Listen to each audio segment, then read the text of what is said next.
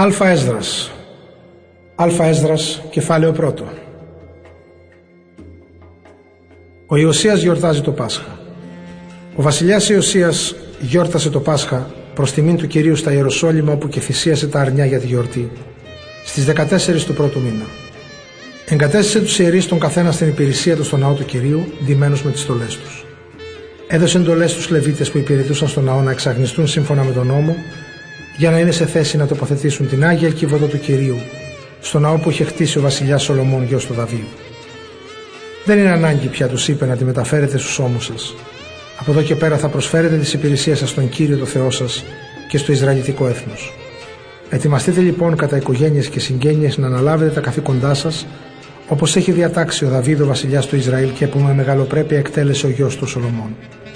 Εσείς οι Λεβίτες πάρτε τις θέσεις σας στο ναό, σύμφωνα με τις οικογενειακές σας τάξεις, για να υπηρετείτε τους συμπατριώτες σας τους Ισραηλίτες. Σφάξτε τα πασχαλινά αρνιά και ετοιμάστε τις θυσίες για τους συμπατριώτες σας, για να γιορτάσετε το Πάσχα σύμφωνα με την εντολή του κυρίου που δόθηκε στο Μωυσή. Ο Ιωσίας δόρισε στο λαό που ήταν εκεί 30.000 αρνιά και κατσίκια και 3.000 μοσχάρια. Αυτά δόθηκαν από τη βασιλική περιουσία στο λαό, στους ιερείς και στους Λεβίτες, σύμφωνα με την υπόσχεση του βασιλιά.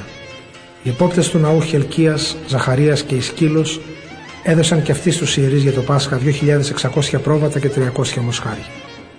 Οι χιλίαρχοι Ιεχονίας, Σαμαΐας και ο αδελφός του Ναθαναήλ, ο Ασαβίας, ο Οχίλος και ο Ιωράμ έδωσαν στους Λεβίτες για το Πάσχα 5.000 πρόβατα και 700 μοσχάρια. Τα πράγματα έγιναν έτσι. Οι ιερείς και οι Λεβίτες στέκονταν στολισμένοι κρατώντας άζημα ψωμιά όσα και οι συγγένειες και τις μερίδες των οικογενειών. Το πρωί τα πρόσφεραν θυσία στον Κύριο ενώπιον του λαού, κατά τα γραμμένα στο βιβλίο του Μωυσή. Έψησαν τα πασχαλινά αρνιά στη φωτιά κατά τα διατεταγμένα και τα υπόλοιπα μέρη των θυσιαστέντων ζώων τα έβρασαν σε χάλκινες χύτρες και σε λέβητες για να ευωδιάζουν και τα πρόσφεραν στο λαό. Μετά από αυτά, ετοίμασαν για να φάνε από τα αρνιά αυτοί και οι συμπατριώτες τους ιερείς και απόγονοι του Ααρών. Γιατί οι ιερείς ήταν απασχολημένοι μέχρι αργά τη νύχτα να καίνε στο θυσιαστήριο τα λύπη των θυσιών. Οι ψάλτες, απόγονοι του Ασάφ, είχαν πάρει και εκείνοι τις θέσεις τους σύμφωνα με όσα είχε διατάξει ο Δαβίδ. Μαζί τους ήταν και ο Ασάφ, ο Ζαχαρίας και ο Εδινούς ως αντιπρόσωποι του βασιλιά.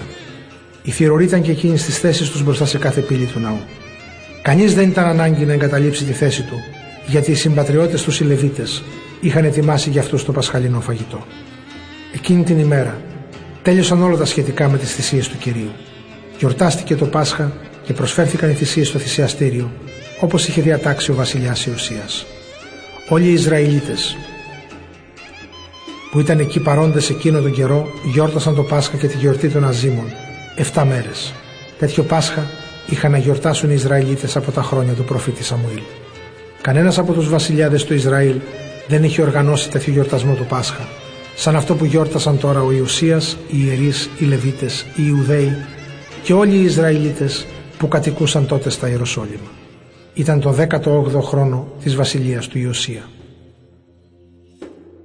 Τέλος της βασιλείας του Ιωσία. Ο Κύριος ευχαριστήθηκε από τα έργα του Ιωσία γιατί τα έκανε από βαθιά ευσέβεια μέσα του. Τα γεγονότα όμως που έλαβαν χώρα στις μέρες του αναφέρονται και σε αρχαιότερα χρονικά. Αναφέρονται τα σχετικά με εκείνους που αμάρτησαν και έδειξαν ασέβεια στον Κύριο περισσότερο από κάθε άλλο έθνος ή βασίλειο. Τον λύπησαν αφάνταστα έτσι που οι απειλές του κυρίου πραγματοποιήθηκαν εναντίον του Ισραήλ.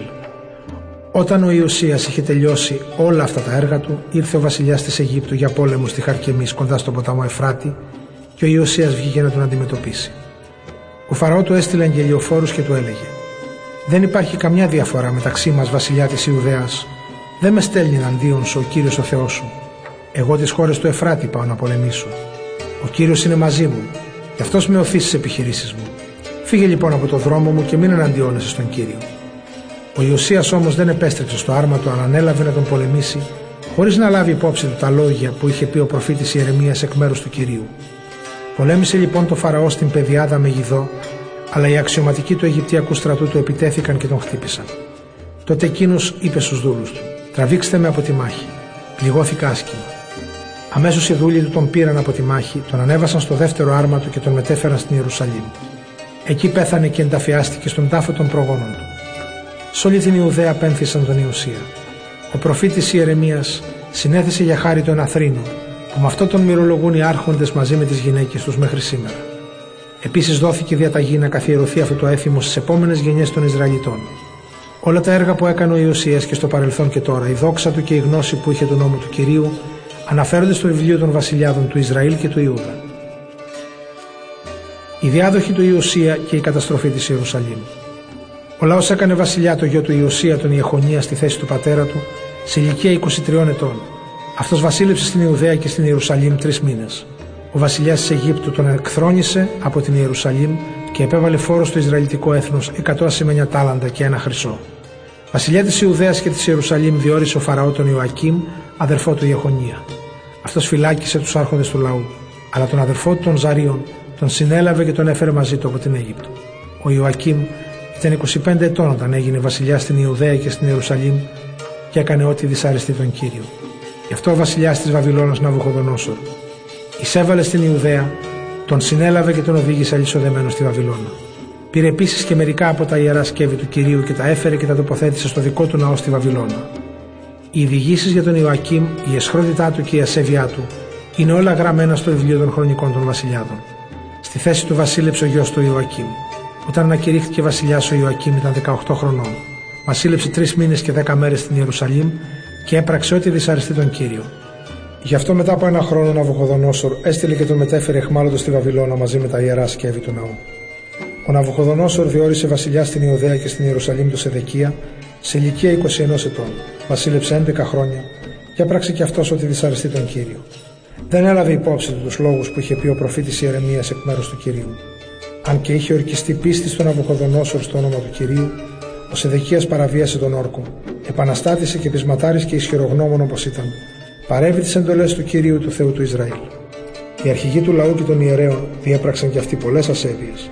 Ξεπέρασαν σε ανηθικότητα όλα τα έθνη και μόλυναν τον Άγιο Ναό του κυρίου στα Ιεροσόλυμα. Θεός των προγόνων τους εξακολουθούσε να τους στέλνει τους προφήτες του και να τους καλεί να μετανοήσουν γιατί λυπόταν τους ίδιους και τον ναό του.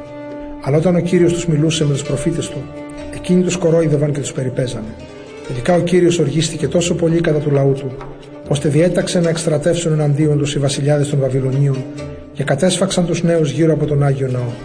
Δεν λυπήθηκαν κανέναν, αγόρια και κορίτσια, νέους και γέρους. Όλους τους παρέδωσε ο κύριος στην εξουσία τους. Επίσης άρπαξαν όλα τα ιερά σκεύη από τον ναό, μικρά και μεγάλα, τα αντικείμενα της κυβωτού του κυρίου και τα βασιλικά θησαυροφυλάκια και τα μετέφεραν στη Βαβυλώνα. Έκαψαν τον ναό, γκρέμισαν τα τείχη της Ιερουσαλήμ και έβαλαν φωτιά στους πύργους τους. Κατέστρεψαν κάθε ομορφιά της πόλης και έσυραν εχμάλωτους στη Βαβυλώνα όσους επέζησαν.